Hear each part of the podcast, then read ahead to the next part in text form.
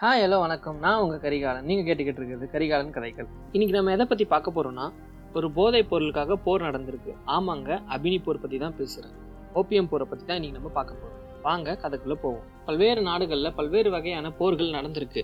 ஆனால் இவங்க எல்லாருடைய நோக்கம் என்னன்னு பார்த்தீங்கன்னா நாடு பிடிக்கிறது எல்லையை விரிவுபடுத்துறது மற்ற நாட்டு மேலே ஆதிக்கம் செலுத்துறது. இங்கேயும் அதுதான் நோக்கம். ஆனால் அதுக்காக தூண்டுதல் போர் செய்ய காரணம் அப்படின்றது பார்த்தீங்கன்னா ஒரு போதைப் பொருள்.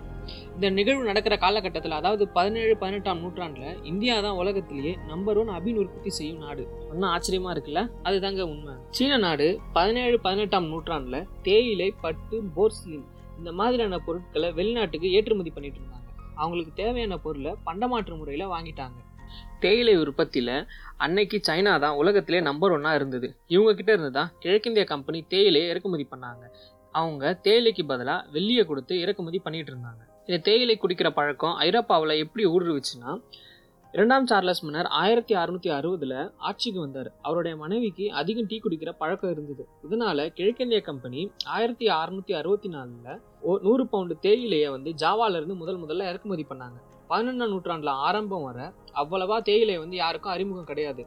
ராணி டீ குடிப்பாங்க அப்படின்னு எல்லாருக்கிட்டையும் சொல்லியும் இந்த மாதிரி பணக்காரங்க அரச பரம்பரையவங்களுக்கெல்லாம் இந்த தகவலை சொல்லியும் எல்லாரையும் இந்த தேயிலையை வாங்க வச்சாங்க. தேநீரை வந்து பழக்கப்படுத்தினாங்க. இப்படி தான் கொஞ்சம் கொஞ்சமாக ஐரோப்பாவில் தேயிலை ஊடுருவிச்சு. நாள் போக போக என்ன ஆச்சுன்னா தேயிலை இறக்குமதியை வந்து கிழக்கிந்திய கம்பெனி இன்னும் அதிகமாக இறக்குமதி பண்ணாங்க. கிட்டத்தட்ட எவ்வளவு இறக்குமதி பண்ணாங்கன்னா ஆயிரத்தி எட்நூத்தி பதிமூணாம் ஆண்டு இவங்க இறக்குமதி செஞ்ச தேயிலையோட அளவு பார்த்தீங்கன்னா ஒன்று புள்ளி நான்கு ஐந்து கோடி கிலோ. அதன் பிறகு என்னாச்சுன்னா தேயிலையோட இறக்குமதி வரியை அன்னைக்கு இருந்த பிரிட்டன் அரசு அதிகப்படுத்ததுனால கிழக்கிந்திய கம்பெனிக்கு வந்து கொஞ்சம் கஷ்டமாக இருந்தது. தேயிலை இறக்குமதி பண்ணேன்.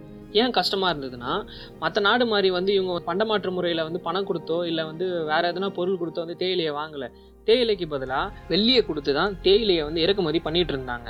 பதினேழாம் நூற்றாண்டு வரை எவ்வளோ வெள்ளி வந்து ஐரோப்பாவிலேருந்து சீனாக்கு போயிருக்கு சுமார் ரெண்டாயிரத்தி எட்நூறு மில்லியன் வெள்ளியை வந்து சீனா கிட்ட கொடுத்து தேயிலையை வாங்கியிருக்காங்க.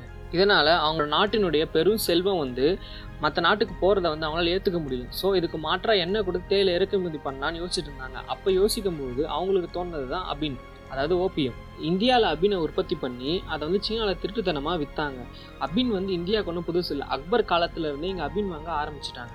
இதை தெரிஞ்சுக்கிட்ட சைனா கவர்மெண்ட் என்ன பண்ணாங்கன்னா அபினால வந்து மக்கள் வந்து கெட்டு போகிறதையும் உடம்புக்கு தீங்கு விளக்குன்னு தெரிஞ்சுக்கிட்டு அவங்க அபினுக்கு தடை போட்டாங்க. ஆனால் பிரிட்டன் கவர்மெண்ட் வந்து இது எதையுமே கண்டுக்காமல் தொடர்ந்து வந்து ஏற்றுமதி பண்ணிக்கிட்டே இருந்தாங்க.